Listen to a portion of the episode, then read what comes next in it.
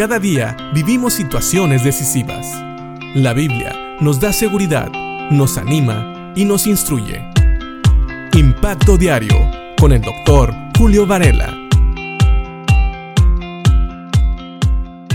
Tal vez una de las actitudes que nos cuesta más tomar es la actitud de esperar. La espera es algo que para muchos de nosotros es muy difícil. Siempre, sobre todo, si hay un problema o una situación difícil, queremos que se resuelva lo más pronto posible. Es más, queremos nosotros hasta hacer lo imposible para que esa situación se resuelva inmediatamente. Cuando tenemos alguna persona que amamos en peligro o enferma o una situación económica que nos está trayendo estrés, queremos que se resuelva pronto. De la misma manera, el salmista nos habla de aquellos que hacen el mal y que a veces nosotros vemos y que pensamos que tal vez ellos están disfrutando y están recibiendo lo mejor por hacer lo malo. Pero en el Salmo 37, en versículos 1 y 2, el salmista nos recuerda que no debemos de perder la paciencia por eso. Y de hecho, continúa diciendo en el, en el versículo 7, quédate quieto en la presencia del Señor y espera con paciencia a que Él actúe. No te inquietes por la gente mala que prospera, ni te preocupes por sus perversas maquinaciones. Dice el versículo 8, ya no sigas enojado, deja a un lado tu ira, no pierdas los estribos, porque eso únicamente causa daño, pues los perversos serán destruidos, pero los que confían en el Señor poseerán la tierra, dice también el versículo 9 del Salmo 37.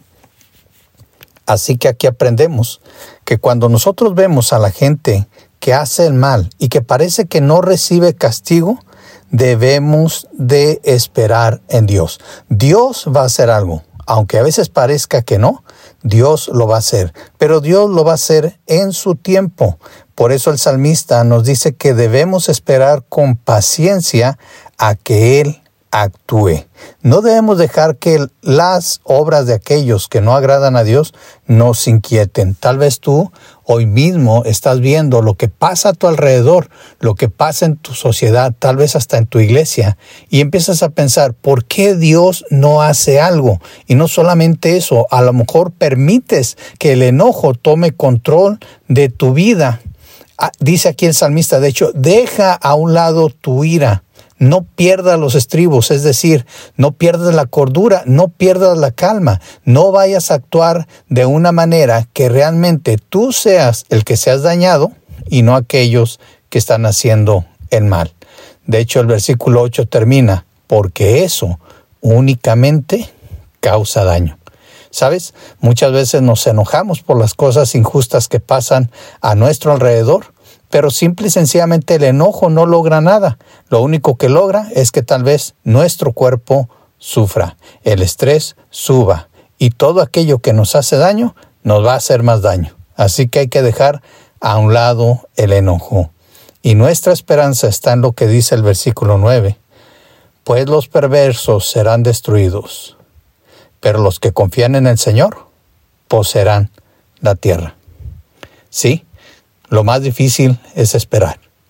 De hecho, hay un dicho que dice que el que espera, desespera. Pero es lo que la Biblia no recomienda y que confiemos en Dios. Es fácil esperar cuando nuestra confianza está en Dios. Si tú no puedes esperar, es que tu confianza no está en Dios. Así de fácil. Si tú no puedes esperar, recuerda, tu confianza no está en Dios. Está en ti, está en otras personas, está en lo que tú piensas que debes o puedes hacer. Pero la Biblia nos dice, espera y confía.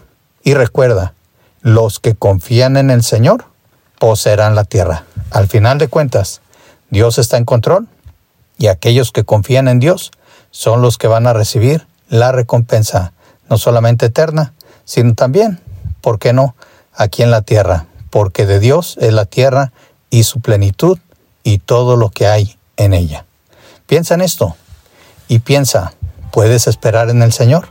Tal vez debemos de practicar más la paciencia y la confianza en Dios, recordando que Él es soberano y que nada escapa de su control.